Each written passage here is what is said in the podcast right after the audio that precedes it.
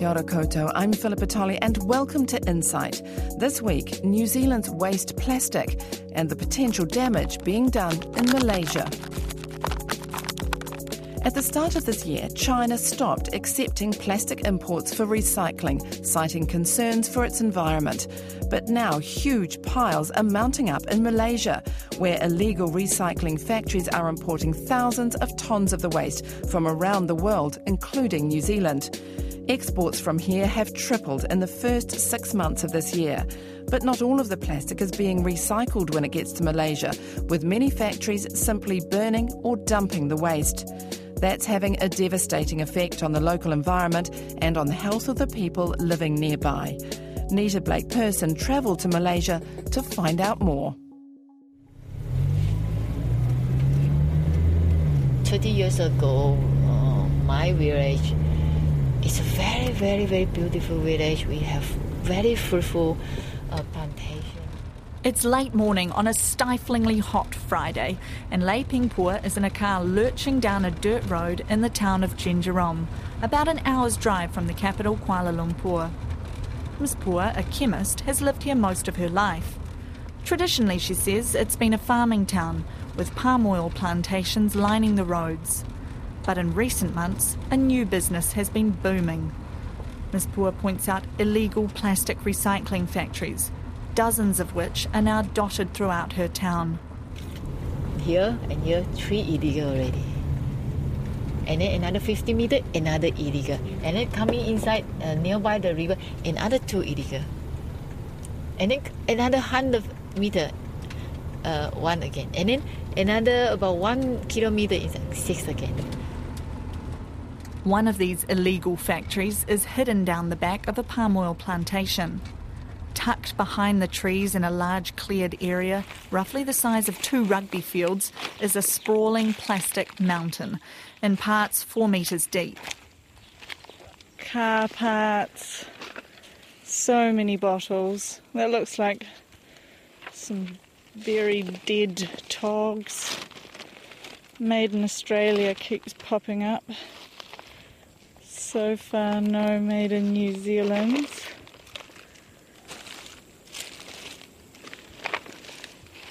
This one here says Eco Smart Refill Recharge.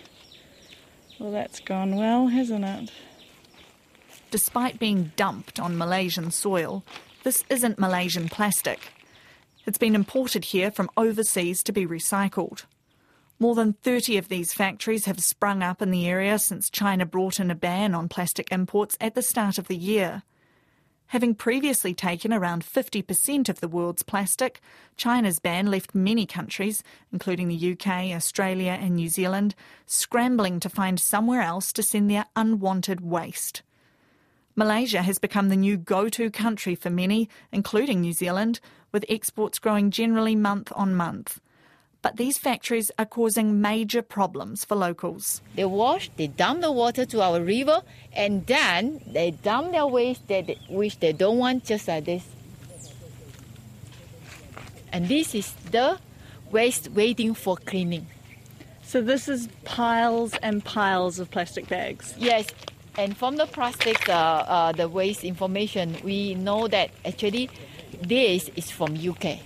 Lei Peng Pua has joined forces with a group of other Jenjarom residents who have grave concerns about the impact the factories are having on their environment and health. Since uh, February, early of this year, we feel very, very bad uh, atmosphere and uh, un- unbearable uh, smell in the air, especially in the uh, midnight or early in the morning.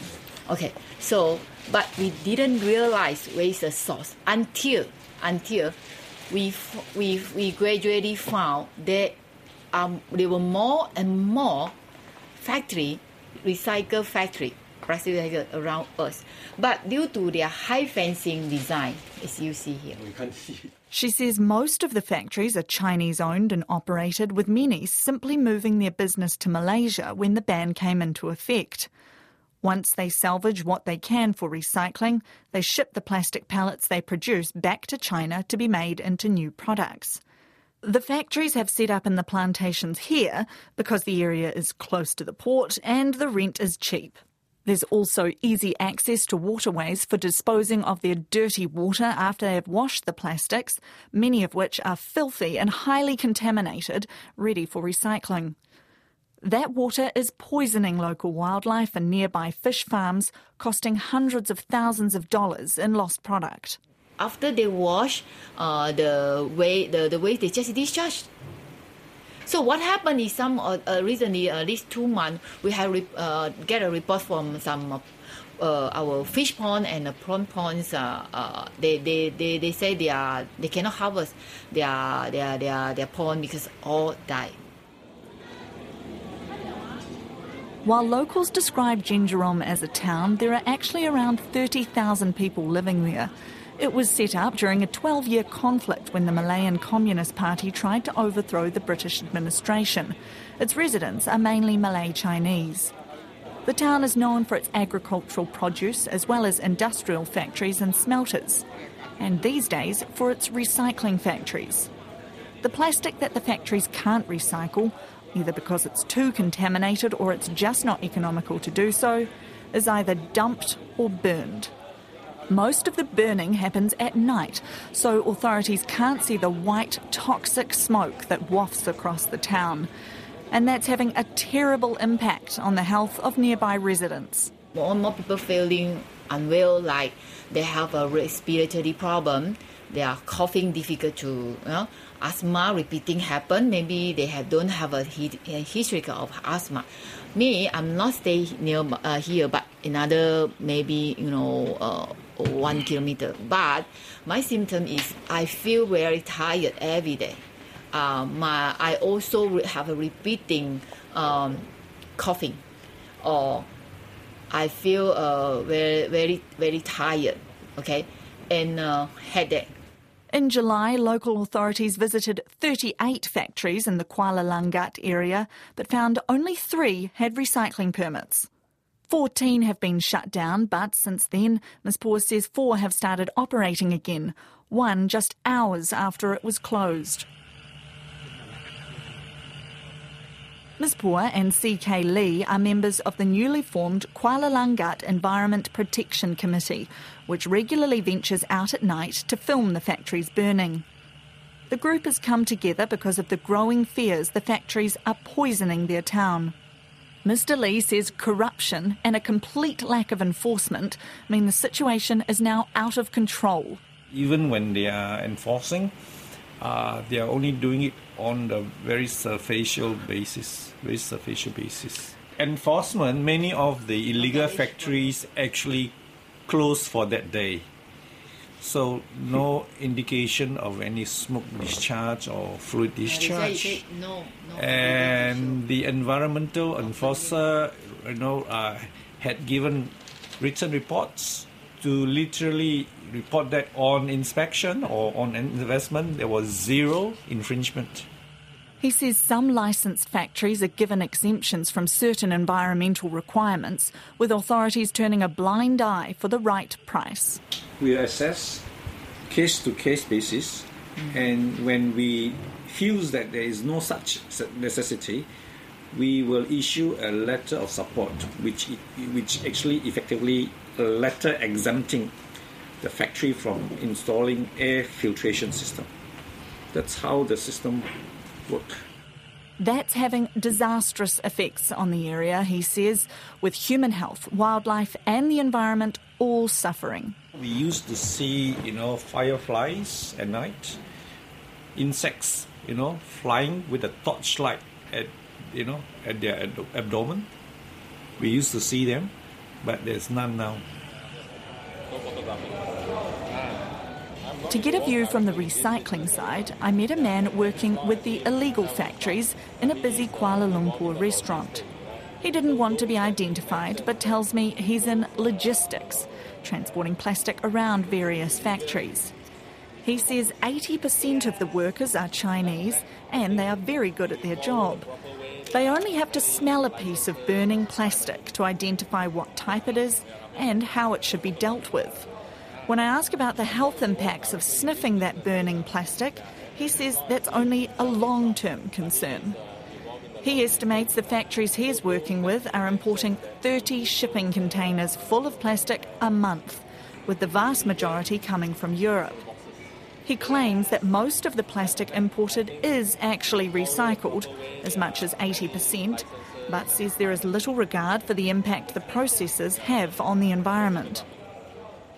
I'm Nita Blake-Persen, and you're listening to an RNZ Insight investigation into plastic recycling in Malaysia. It's not just the impact on individuals and the environment that is making people worried. The boom in illegal plastic factories is also squeezing out companies which are doing things the right way. From a central Kuala Lumpur office, Sangeeta Mohandas describes how she was forced to shut down her factory, which was operating with all the necessary permits and environmental controls after China's ban was announced. The problem that I had with my factory was that we did not have enough plastics to recycle especially PET bottles, even though the whole of Malaysia, especially our rivers and uh, waterways, were full of plastics. The illegal factories are cutting corners, which she's not prepared to do. When you operate illegally, all right, you do not have to pay water treatment, and water treatment does cost a lot. Okay, because you have to have uh, competent people to run the water treatment facility, you've got to buy the uh, coagulant, flocculant, everything, the detergent, everything that goes into it. Um, that's one thing. One, they don't have water treatment, so it's cheaper. The next thing, they probably could be hiring illegal workers. Okay, if you have legal versus illegal, I assure you that there's a price difference. All right. Okay. Then the other thing would be electricity. You see, if they're using the the, the unusable plastics to just burn, to create energy.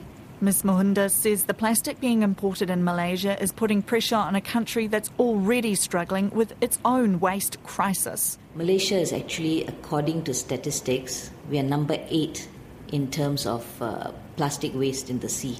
We actually pollute. We're number eight. So we, we, we've made the top 10 for wrong reasons.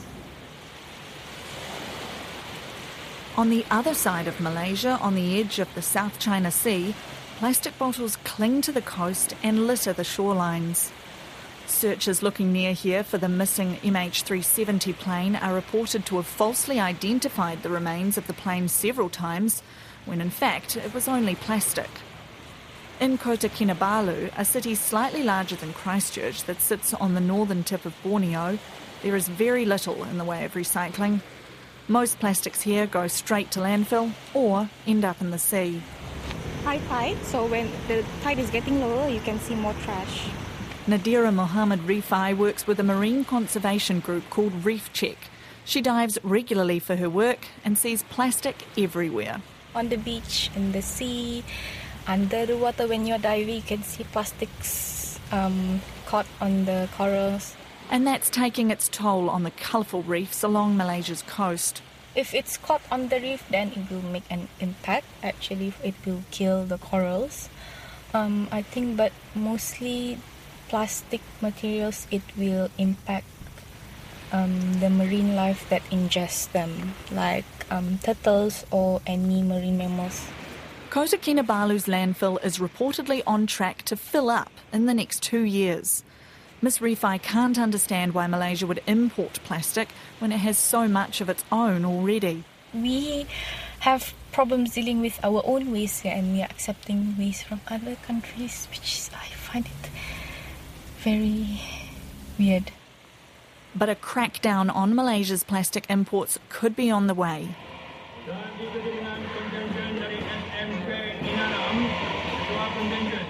At the end of August, Malaysia celebrated its Independence Day. It was the first since a new government took office in May, the first change in government in the country's 60 year history. Many of the ministers and senior staffers are still settling into their new roles, including Maria Chin Abdullah, the MP for Petaling Jaya, a large city that runs into Kuala Lumpur. She says the environment is a priority for those now in power, but change won't happen overnight. While we may have changed the government, but we are working within an old system. And um, the civil servants are from the past government and they follow the kind of uh, attitude that is left behind. Uh, so I'm not surprised that um, there may be allegations of corruption, uh, and it still continue. Uh, it's just that we have to set up the policy and then uh, take action on that.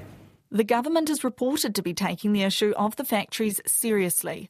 In July, it suspended the importing licences of 114 factories as it tried to verify which businesses were operating properly.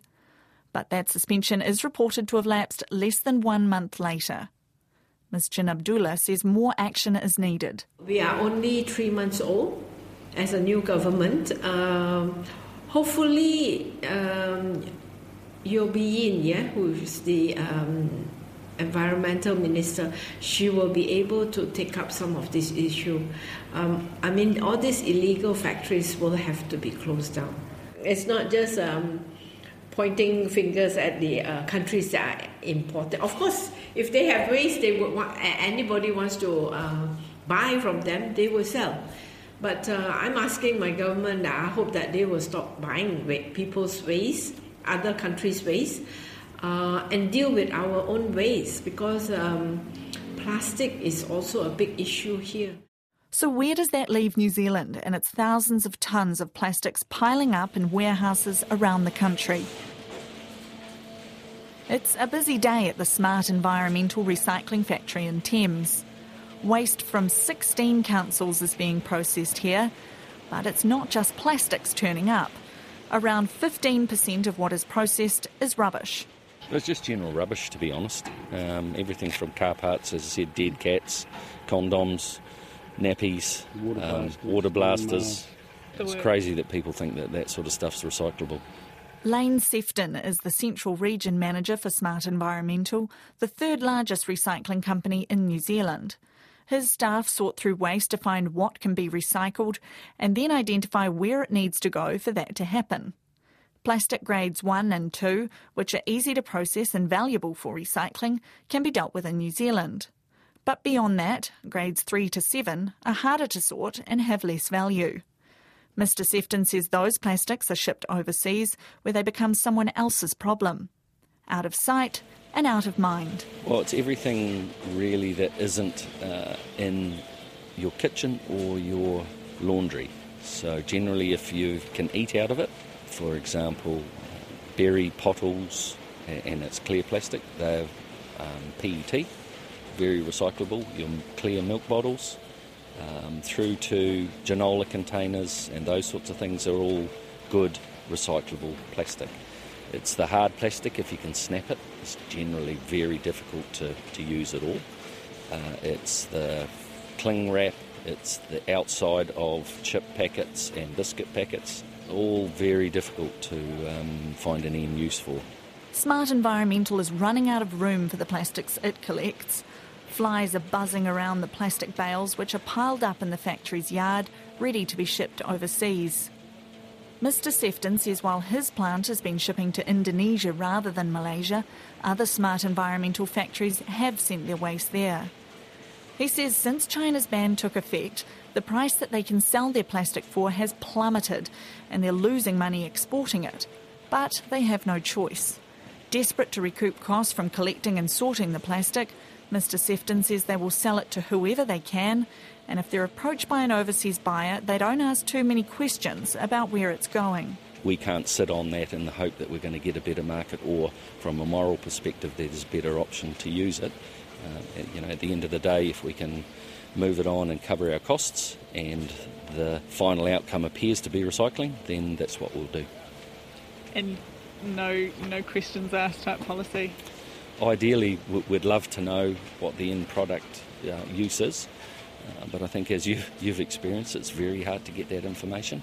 But really, I don't know that there's anyone in the country could tell you what happens to three to seven, where it goes, how it's used, and what the end products are.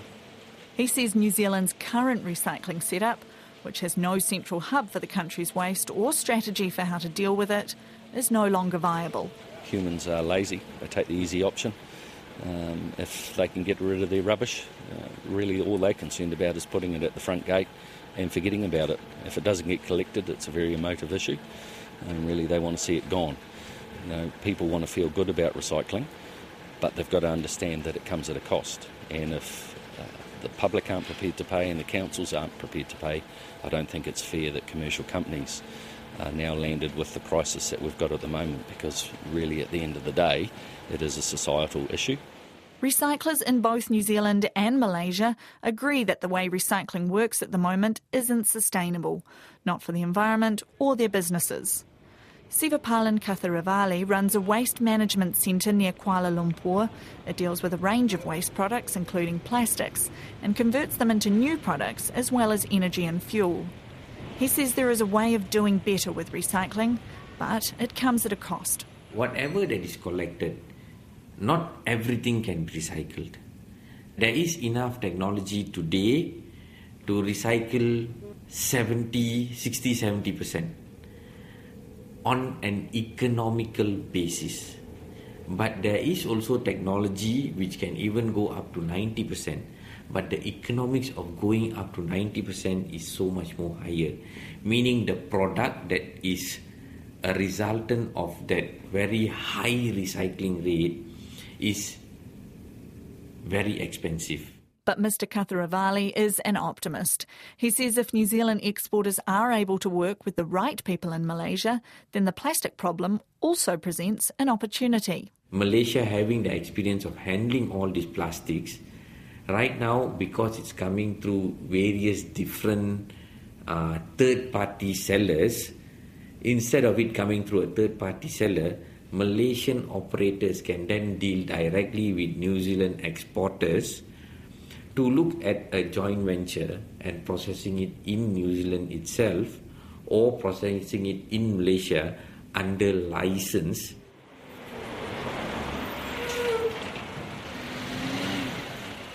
Tracing exactly where New Zealand's plastic goes when it leaves our ports is virtually impossible. Recyclers and councils here typically sell the plastics to a broker who then on sells it to factories across Asia for processing. Waste Management, one of the largest recyclers in the country, confirmed they sold plastic to Malaysia but didn't have details of where it ended up. EnviroWaste, the other major New Zealand recycler, would not tell Insight anything about their exports. One broker confirmed he was selling New Zealand's waste to Malaysia but refused to identify or give details of the factories it was going to.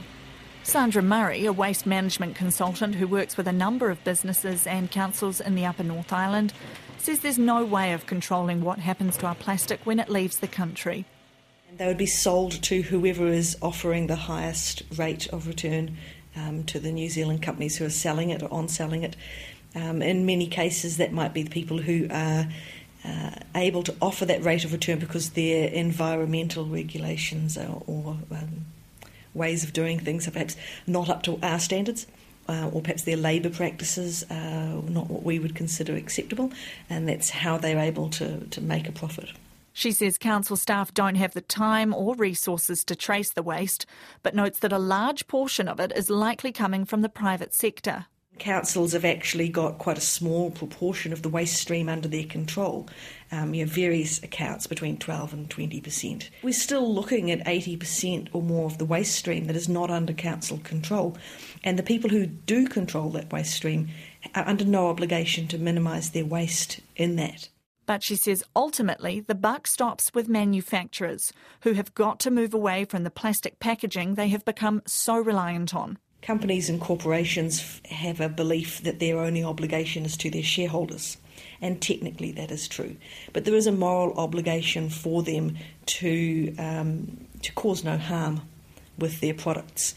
Uh, and while they have uh, used their, their power and their influence to undermine environmental regulation so that they can externalise costs, uh, reduce the price of their product, but cause environmental harm along the way, we need to, to plug those gaps and to make it that producers of products and people who retail products uh, become responsible for the end of life of those products. Throughout last year, New Zealand sent 6,300 tonnes of plastic to Malaysia. We've already sent nearly 6,000 tonnes so far this year. That pales in comparison to UK exports, which are estimated to be around 250,000 tonnes in just the first three months of 2018. But it's not just Malaysia that's receiving our waste. Indonesia is now the number one destination for New Zealand's plastic. Seven and a half thousand tonnes have been sent there so far this year. Thailand, Hong Kong, and Vietnam are the other three top export countries. But in the past couple of months, Vietnam and Thailand have both signalled they will be restricting the types of waste they import. Lei Peng Pua says it doesn't matter which country the plastic is coming from. Everyone needs to take responsibility for their own waste. You will create a really, really a big disaster in this area. Uh, uh, our marine life and even our people here and uh, our drinking waters. So I hope that those countries they can settle their own uh, produce uh, rubbish instead of send to our uh, area. Ms. Pua and the other Jenjarom residents are desperate for the factories to be gone. They are sick of their community being used as a dumping ground for the world's waste and fear for their health and the health of their children. Ms. Pua describes the plastic factories as a silent killer, which could affect their entire state. In China, they are closing now thousands of these factories. Why? Because surrounding area of this uh, uh, factory, a lot of people get sick, including cancer. So they even have a, a, a village called Cancer Village. And I would say our state is going to be cancer stage.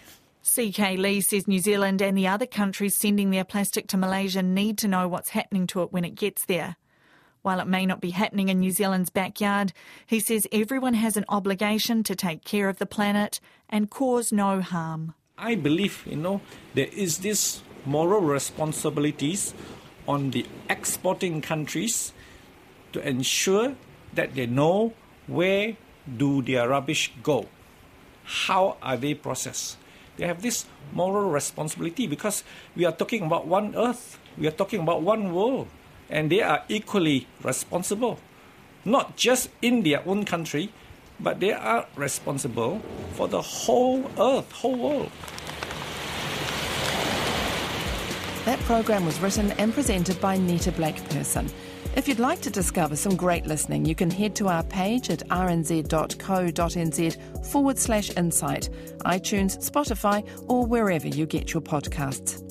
Next week, rugby, the Pacific, and soft diplomacy. I'm Philippa Tolley, and that's all from Insight for today. Lovely to have you with us, and do join us again next week.